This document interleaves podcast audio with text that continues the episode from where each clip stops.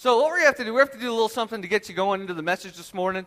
And we have uh, uh, about three more songs after the message. But uh, anybody good at commercial slogans and commercial jingles and things like that? Got, got a couple people in here that, if I were to list some off, you'd be able to name it right away what the slogan was? All right. Our first one See, I was going to give away all these prizes and stuff, but some of them are jewelry, and I thought, eh, you know what, we're not going to do that. So we're just going to we're just going to uh, play as if you can win, okay, and, and, just call yourself a winner. I, I promise it'll be okay. Um, there's this tiger that goes, they are great. Anyone? What is it? Frosted Flakes. Thank you very much. Yeah, I need some response here, okay? Next one is, and the funny thing is they've brought it back now. Where's the beef? Wendy's. Wendy's. Yes, very much so. Where's the beef? Next one. Uh, I'm not going to sing it just to save your ears, but uh, give me a break. There you go. Anybody want to sing it? Anybody want to sing it? Come on, sing it for me. That's terrible. Forget it. I'm glad. Forget it. Hey, Jerome, don't use him, okay? Um, melts in your mouth and not in your hand, even though it's a lie. M&M's, that's right. That is definitely a lie because there's many a times I've had a rainbow in my hand after eating them. Uh, the best part of waking up is what in your cup? Folgers. Once you pop, you can't stop. That's a tough one. Pringles. Who got it? Over here. Pringles. You got to snap into a. That's right. Snap into a Slim Jim. That's one of my favorite favorite wrestlers when I was a little kid. That was always uh, always great. Randy the Macho Man Savage. Be like Mike. No, Mikey likes it as life cereal. Be like Mike. I want to be, I want to be like Mike. You know that one? Who had it? I heard it back there in the back. Gatorade. Gatorade. And then, of course, this is the one. See, I was going to give away a prize that everything matched. I was going to give you a bottle of Gatorade for getting it right, or give you this one here would have been the hard one. Every kiss begins with K. That's right. Every and I can't give away diamonds. We have a we have a pretty decent budget, but not that good. Um, you know, it's real easy with company slogans. We all have them in our head. The, the reason why we go through advertising, the reason why advertisers get paid so much money, is to get those things stuck in your head. I mean, to give me a break, break me off a piece of the Kit Kat bar, that is like from the 60s. Did you know that? That's how long that's been around for. But it sticks in our brain. Uh, Chick fil A. If I asked you what Chick fil A was, eat more chicken. That's right. Eat more chicken. It's not spelled right, and the cows come out, and that's what it is. If I said, you know, 15 minutes will save you 15% on your auto insurance. Yeah, everybody knows what that is. It's so easy a caveman can do it. We just, they're just there, and they stick in our heads, and we love it. And the funny thing is, I was thinking about with, with McDonald's even. McDonald's had the I'm loving it, but they always had that ba da ba ba ba. And now that's all they do. They don't even add the I'm loving it, but we know exactly what it is just by the sound of it. So whoever got that jingle is getting paid a lot of money because they did a good job with, with getting it stuck in our head. Now, I'm not sure if you've been reading the book or not a fan book that we've been going through, but if you have, chapter 11 talks about the slogan of Christianity. Anybody have any idea what that is? Get God. The slogan that the, the pastor who wrote the book uses for Christianity is come and die. Come and die. That is not, and, and I, the, the funny thing is, I actually took classes on advertising. As weird as that might sound, I took, uh, to get through college, you had to have an art, arts thing, and I didn't like music and musical theory and playing instruments and stuff, so I went to University of Phoenix and got my, my art credit in how to make a movie. That was what I got my, uh, my art credit in. And then there was also one that tagged with that was advertising. And it's amazing the thing that advertisers do that you don't know about. You don't want to know what a train represents on a commercial, okay? And a train going into a tunnel. You could probably imagine if I'm not going to tell you what it represents, but I'm not going to say it out loud. The, the, all these different things that advertisers do to try and really subliminally hit you and make you want to do these things. That is the reason why each and every slogan sticks in our head. But the thing is, is do you think that the slogan of Christianity that, that this pastor who wrote the book says is very appealing? Does it, does it make you want to jump out and say, hey, yeah, that sounds great? Let me ask you the question. With, with that being, let's just say that is the slogan of Christianity, because really that's, that's what it is. It's, it's come to Jesus, and as we talked about in Luke 9.23, take up your cross daily, which is a symbol of death. So it is come and die. What do you think the slogan of the church is? What do you think the slogan, not just, a, and we could even say this church. We have a slogan. It's written on all of our stuff. It's on our little business cards there. Come as you are, be changed, go change the world. So we have the come part. And I guess maybe the be changed could be the fact that we're changing from our old self to our new self, and that could be the, the die part. But if, if we were to look outside in the broad spectrum of, of churches, the churches of America, would you say that come and die fits into what we believe? What we're trying to attract? When we put out our advertising, if you will, is come and die the thing that we want people to do?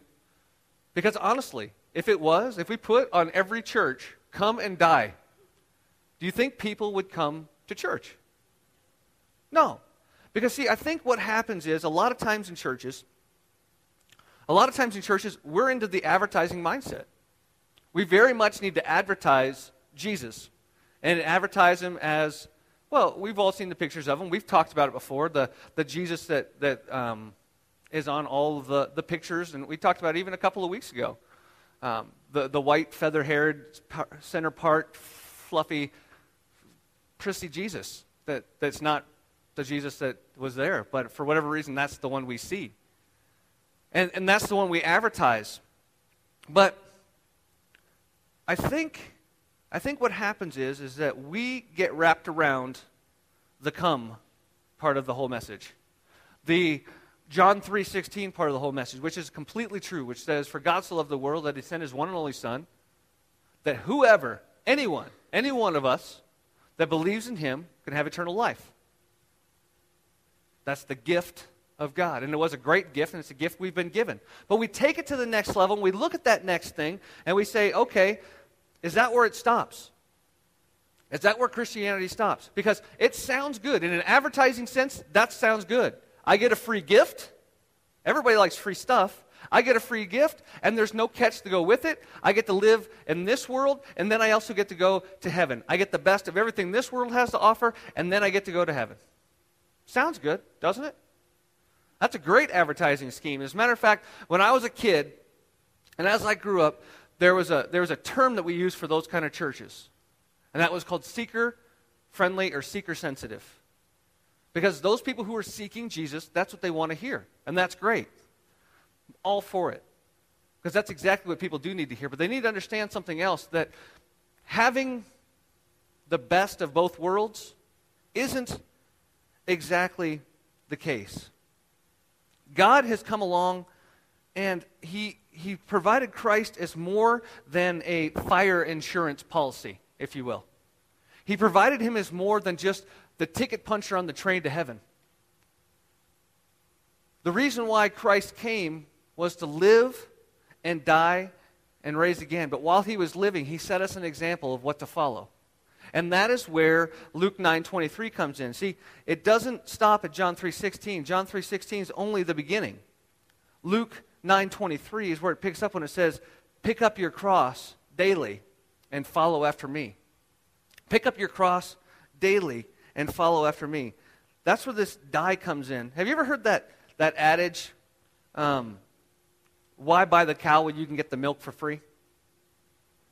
Um, generally, it, it, has to do with what guys say about girls when they, the girl wants to get married and the guy doesn't because he's getting everything he needs anyway. Um, it, it's a terrible thing to say. But I think sometimes we think about that way with God, too. Why buy into this die thing if all we have to do is come and we get heaven out of the deal? And we, we stop there and we, we, we forget what Christ really came for. Christ, when he comes into our lives,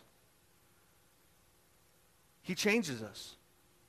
He takes us from the old to the new. That old self dies. The new self comes along. The old is gone, the new has come, a new life form begins. I guess the best way to put it is a transition takes place. I'm not sure about you. Transitions are hard. Transitions are hard. Anybody in here ever moved before? Yeah. Going from one house to another house, even if it's in the same city, is not easy. It's great being in this house and it's great being in this house, but that time in between is not easy. There's a transition that takes place. Um, has anybody in here ever uh, had a kid? Okay, I have not had one personally, but I've got to deal with one after the fact. Okay? There's a transition that takes place for you moms. Some of you are in that transition stage right now. And there is this baby growing inside of you that is kicking you and making you uncomfortable and you know you can't sleep right and there's all those things that go on with it and there's all these pains that take place. And then there's a transition from here to out here that i understand is quite painful. Um, and and to hold this baby there's a transition to, to, to bring in this new life. And then i think this transition continues for about 18 plus years. Um, and, and I, have learned that over the last 10, that this transition doesn't stay easy. I remember those days before children that I could go out and do whatever I wanted without having to get a babysitter or having to try and line something up. Or I could stay out late because I could sleep in the next morning. That was okay. But there's a transition that takes place that isn't easy. And that's kind of where we're at. We would rather have the easy part than the hard part, right? I mean, in all honesty. None of us say, you know what, I really like it when things are hard. I really like life to beat me up. I really like it when I, am dealing with difficulties at work or difficulties with people. I really like that. I mean, we'll take a challenge now and then because it just kind of keeps us on our toes, but nobody likes to live in that pain all the time. And we enjoy that good challenge, but we want to go back to the norm. We want to go back to our usual. And that goes for at work, it goes for at play, it goes for even here at church. We like our routines. How many of you this morning, when you walked in, couldn't find your seat because we changed the seating up a little bit? You can be honest. I understand. If you have Baptist in your soul, you have a seat. Okay? I, have been Baptist since I was 12 years old, and I have been in fights with people about being in their seat. Okay? Um, it's a discussion we have often. Well, these are our chairs. I said, great, take them home then. We'll buy new ones to replace your chairs. And that way they'll be the church's chairs, you know, that kind of thing. Um, the idea of norm. This was not intentional, having the, uh, the gate dropped over here in front of the coffee. But how many of you walked in and went, Where do I go? What am I supposed to do? Even though it's open on the other side, the gate didn't go up for whatever reason, and we just had to, you know, make an arrangement. But we get into these routines, and everything is normal. And we don't like it outside of normal. But when Christ calls us to come and die, there's this transition that takes place. This transition, this hard thing that has to take place of us dying to ourselves. Us dying to that thing that we've lived with. And some of you maybe just recently came to Christ. For 10, 15, 20 years, you had a life outside of Christ and weren't expected to live the way that Christ has asked us to and dying to ourselves. It is not an easy transition, but it's a transition that we need to make. It is a transition that churches really don't advertise because it's not easy. We'd rather be happy, not challenged. And as we read through this book, I'm not sure if you've had a chance to, but I think that's the reason why this book's been so hard for me, because it's just nothing but a solid challenge. There's another book out there called Radical by David Platt. Another one of those ones that's just constantly challenging us to live the way that Christ actually said versus the way the church has taught for the last hundred years. Because the church likes to make it light and fluffy because we don't want to scare people. And I hate to say that this isn't a light and fluffy message. It's about coming and dying. You'll see the title of it is called The Comfortable Cross. Is there such a thing? Can you have a comfortable cross? We'd like things to be easier. And it was funny, I got to thinking this week, and I'm not sure if you got a chance to look at the blog, but in the, in the time that I was uh, blogging about it, I looked and thought, there's not a single invention that I can think of that's made life more difficult. I mean, maybe the treadmill. But even still, that keeps you from having to run out in the cold.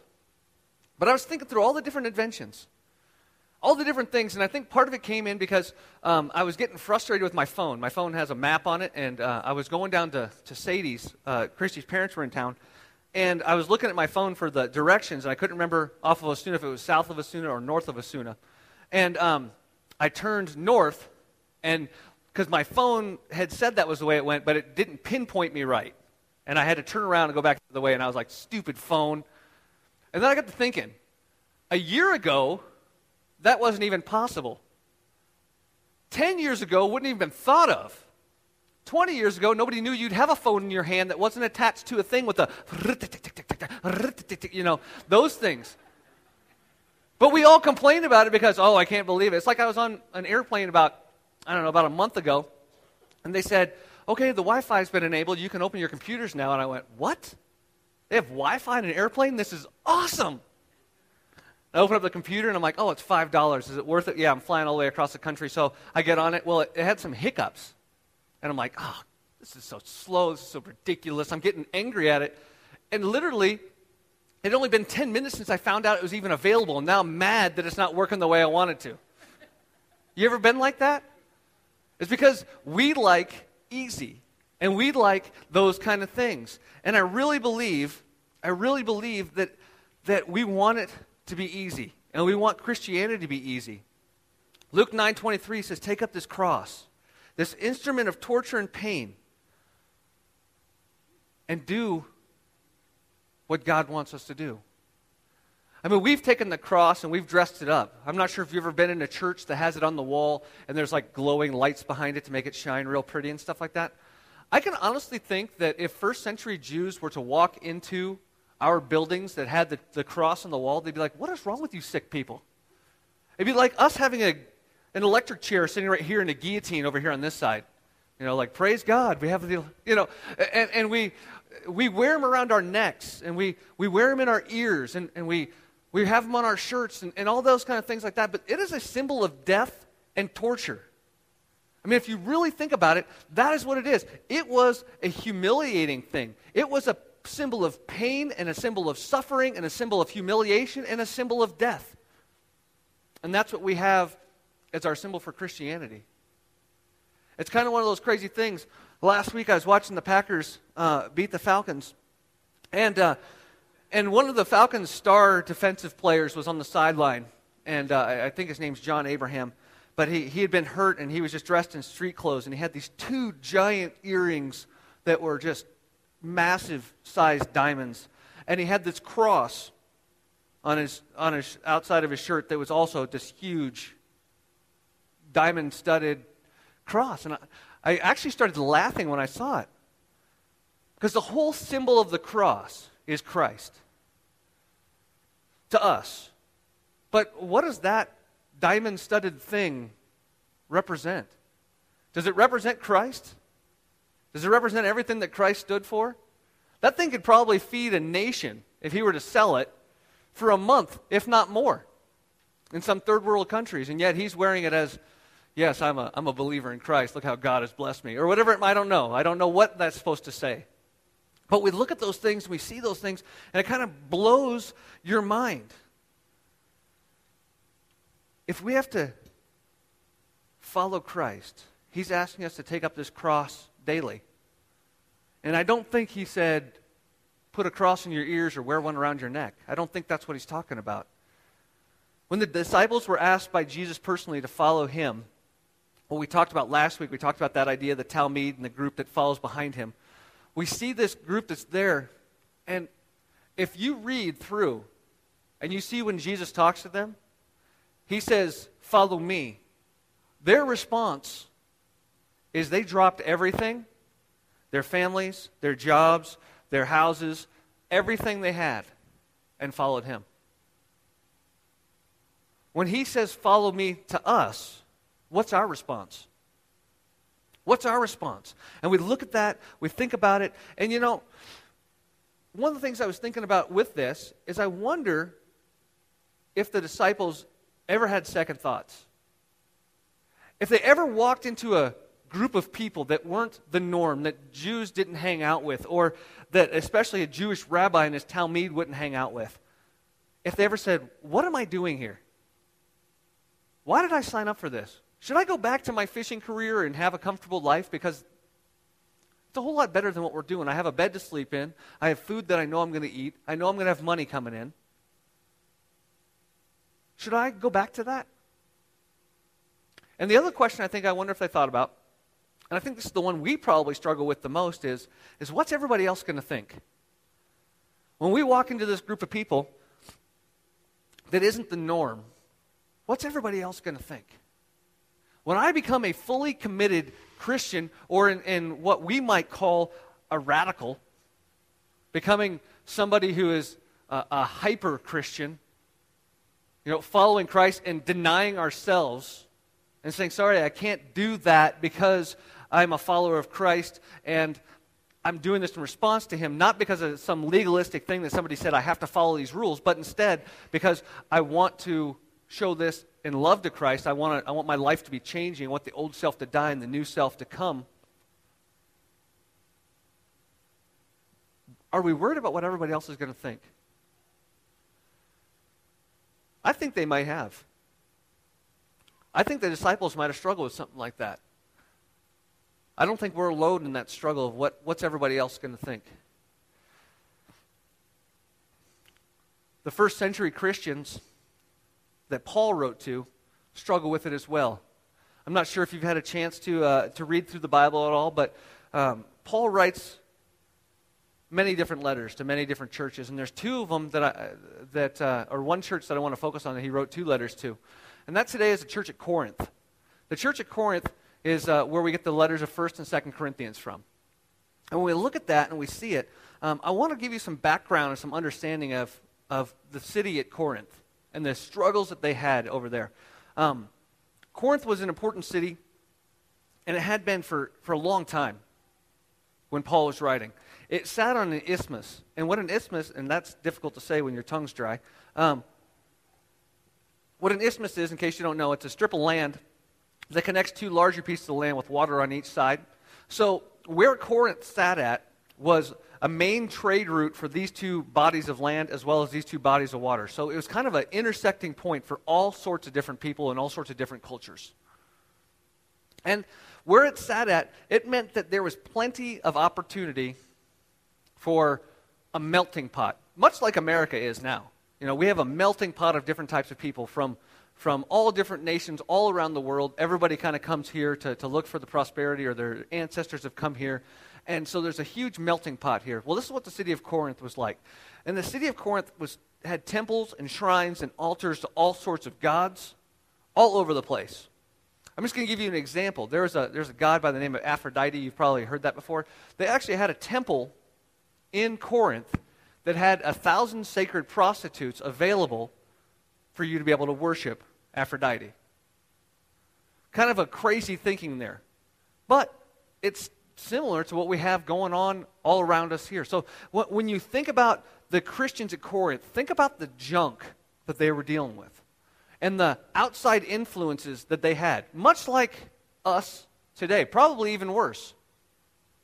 But all these things were surrounding them, and Paul wanted to tell them hey, guys, the world outside,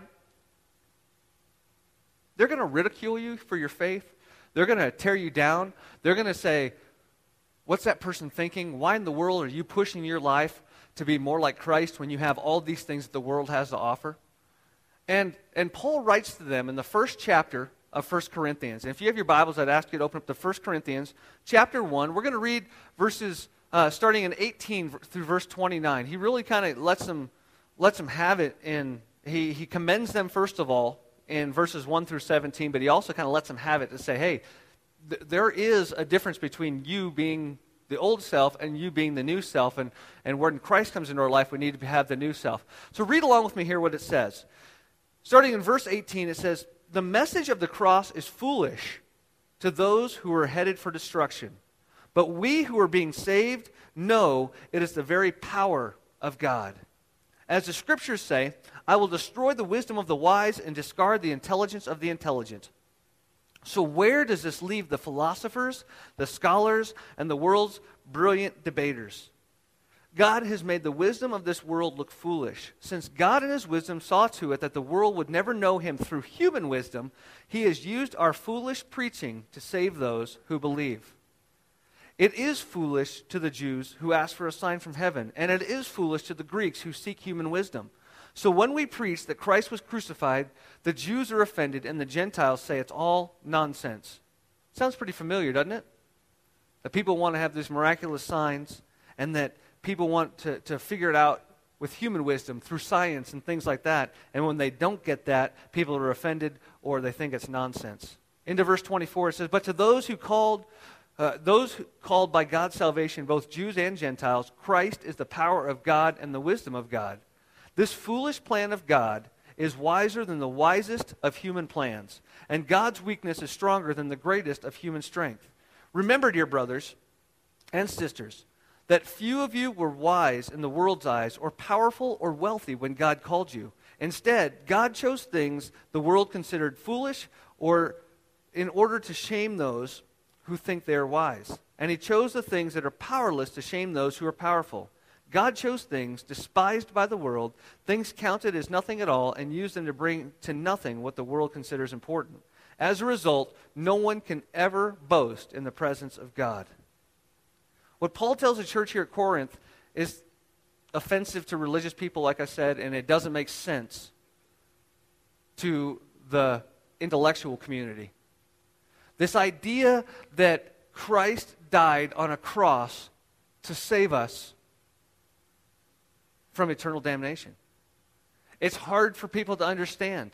People are going to think you're crazy for it. He's telling this to the church at Corinth, and I really truly believe that God had us in mind too when he, he wrote it. And God,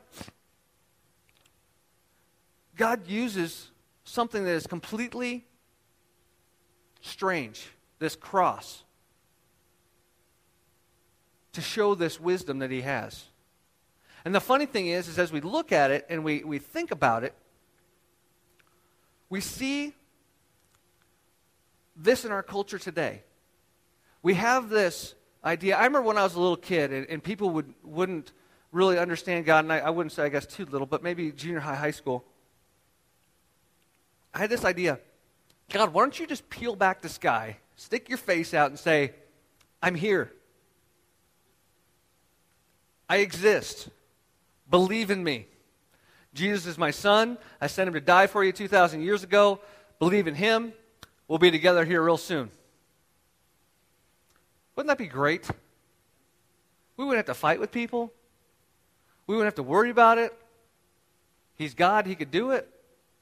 But He doesn't.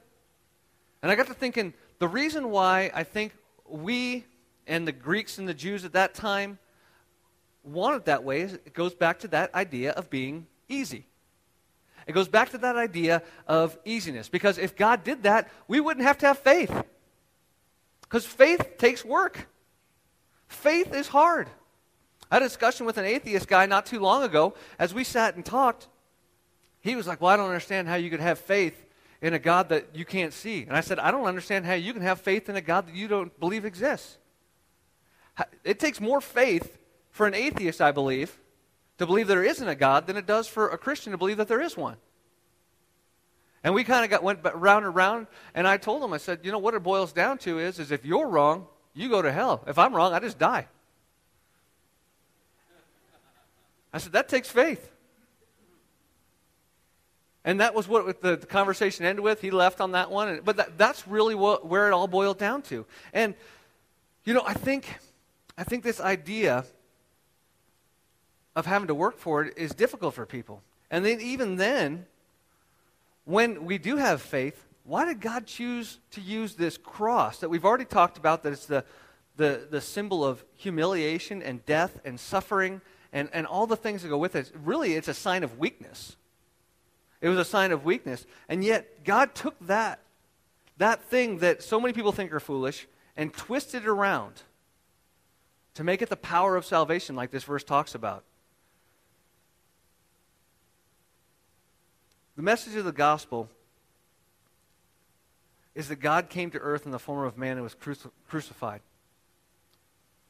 And not only was he crucified, but he rose again. Paul tells us in 1 Corinthians, 1 Corinthians that is a foolish message because it doesn't make sense. It doesn't make sense. And it's hard for us to grasp, grasp that. And I think that's exactly what God's point was. It wasn't the fact that he wanted to make the cross beautiful, but I think he wanted to use something that was weak and full of humiliation and really powerless to show off his glory. And the crazy thing is, is if you've read the book, he, uh, the, the author uses this statement What God did for the cross, he can do for you. Because if you look back into that verse, into that passage, it talks about the fact that how many of us were rich and powerful and, and wise beyond our years when God found us and brought us to where we're at? If you are rich and powerful and wise beyond your years, come and talk to me. I could, I could use you. Um, but other than that, you know, I, I'm pretty much a moron. Okay, it's it's not like it's some hidden fact. I'm not I'm not up here acting like I'm I'm something special. And I think if you're honest with yourself, you're kind of in the same boat. But yet God has used us in such crazy ways. He has used us to do some things that are almost unbelievable. And here we sit. And here we have the opportunity to continue to be used. We can use the excuses and say, no, there's no way that God can use me because I have this in my past. Or there's no way that God can use me because I, I have done this or I have this family that I've come from or whatever it might be. And we use whatever excuses, but God says, you know what? Forget the excuses. I can use you. I've taken what people thought were foolish, the cross, this foolish message of the cross, and I've used it to save your life. I think I can use you when people even might think that you're foolish and change you. Paul says that God chose the weak things and he chose the he chose the foolish things. And we look at the cross and you might say, well, okay, that, that's one example. But I went through and I found some things. Look at all the people that God used and the different excuses they might have had. Abraham was old Jacob was insecure. Leah was unattractive. Joseph was humiliated. Moses, Moses stuttered. Gideon was poor. Samson was proud. Rahab was immoral. David had an affair. Elijah was suicidal. Jeremiah was depressed. Jonah was disobedient. Naomi was a widow. John the Baptist was eccentric, to say the least. Peter was impulsive and hot tempered. Martha worried a lot. The Samaritan woman had several failed marriages. Zacchaeus was unpopular. unpopular. Thomas had doubts. Paul had poor health. And Timothy was timid. If you ever wonder why God is using you, it's because He's God and we're not. And we understand that. We used to have a, a, saying when I was in youth ministry when I very first started there's two things that are true in this life one, there is a God, and two, you're not Him. We always have to remember that. We always have to remember that, that God is God, and He uses us in some crazy, crazy ways. And that cross that God used for the power of salvation is the cross that he asks to take up, asks us to take up daily. It's a symbol of weakness, humiliation, suffering, and shame. And Christ t- asks us to take that up daily. Is it going to be easy? No. Plain simple, no. I'd like to beat around the bush and say, hey, let's sugarcoat it and put a little frosting on it, and it'll be easy. But it's not.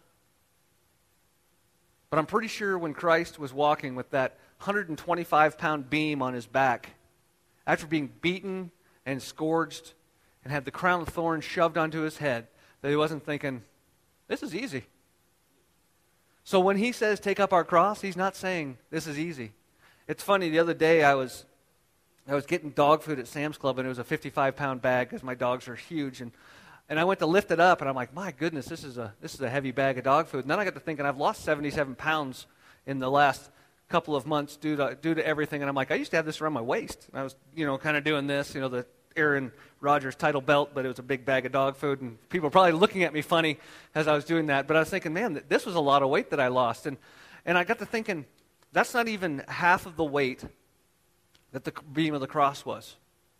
that he had to carry for, for miles down dirt roads after being beaten to death, nearly, just within inches of his life. And he says, Take up your cross. And he's, of course, said, Take up your cross well before this ever happened. But he knew what was going to happen. And, of course, it wasn't like this cross was the first thing that ever happened, it was a, it was a typical way for execution. And it was, it was that thinking that got me to say, What am I supposed to do? How am I supposed to do this? I think God says, if you want to follow me, you don't have to be perfect. You just have to be open and vulnerable. We talked about that with the intimacy last week, and connect with Him and allow Him to change you. Come as you are, be changed. I was talking with somebody this week, and they said, You know, God accepts you where you are. I said, No. God doesn't. I said, God accepts you where you are through Christ. You can't just leave it there. He doesn't just accept you for who you are, He accepts you for who you are through Christ. And He wants you to change, and He wants you to grow closer to Him. So, will you take up your cross, or will you continue to follow the crowd? Because really, there's two different directions. Two very different directions. I got a video I want you to watch. So, Corey, would you go ahead and run that? The words to that song where it says, uh, Oh, the wonderful cross, where I come and it bids me to come and die so that I may truly live. I said it's not an easy choice, but I'll tell you what, the results are pretty awesome. And it's that transition that is so difficult. I'm going to ask the band to come up. We're going to sing a few more songs, but the first song we're going to sing, the first thing that we're going to sing is the song called In the Shadow of the Glorious Cross. And once again, it's just one of those weeks that Jerome and I didn't sit down and say, hey, let's, let's do this because it fits perfectly. But I was listening to the song this week, and um, it very much sounds like a, an old hymn, but it's really only a couple of years old. But it opens up, it opens up with what I think just nails it right on the head as far as explaining what our response to Christ and his, and his goals should be.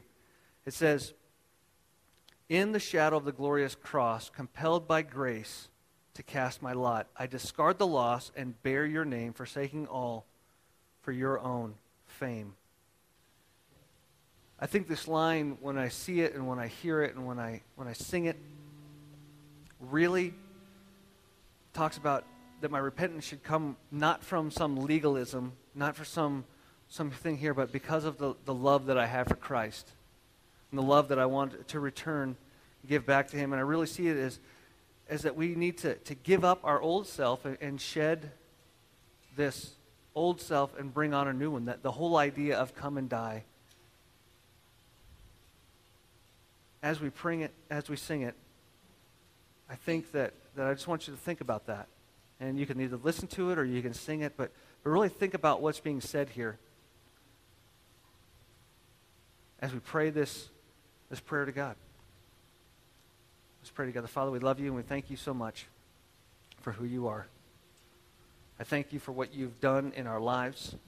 I thank you what you've done in mine. Even though I don't have a great past, I do have a great future because of you. I look